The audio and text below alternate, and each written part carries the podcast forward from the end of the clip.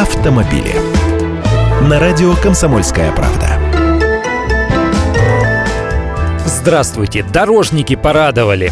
ТАСС приводит выдержку из материалов Росавтодора конференции по итогам прошлого года, цитирую, «Повышение транспортно-эксплуатационного состояния федеральных автомобильных дорог зачастую приводит к увеличению аварийности на отдельных участках. На хорошей дороге водители чаще превышают скоростной режим, выезжают на встречную полосу движения. Эти нарушения являются одними из наиболее частых причин ДТП. Кавычки закрываю. В ней в этой цитате все прекрасно, от и до. Теперь мы точно знаем, как победить ужасающую статистику аварийности и смертности на дорогах. Не надо строить новые дороги и старые не надо ремонтировать. Если нашлись смельчаки, что взялись по ним ездить не со скоростью черепахи, можно даже пройтись гусеничной техникой, сделать матовой зеркальную гладь асфальта. А для тех, кто на бронепоезде, поставить знак «Неровная дорога», привычный нам тот, что мужиков неизменно веселит, с двумя буграми. И все, дальше сидим, расслабленно курим возле асфальтоукладчика, ждем улучшения статистики аварийности. И водители целые, и дорожники молодцы, позаботились.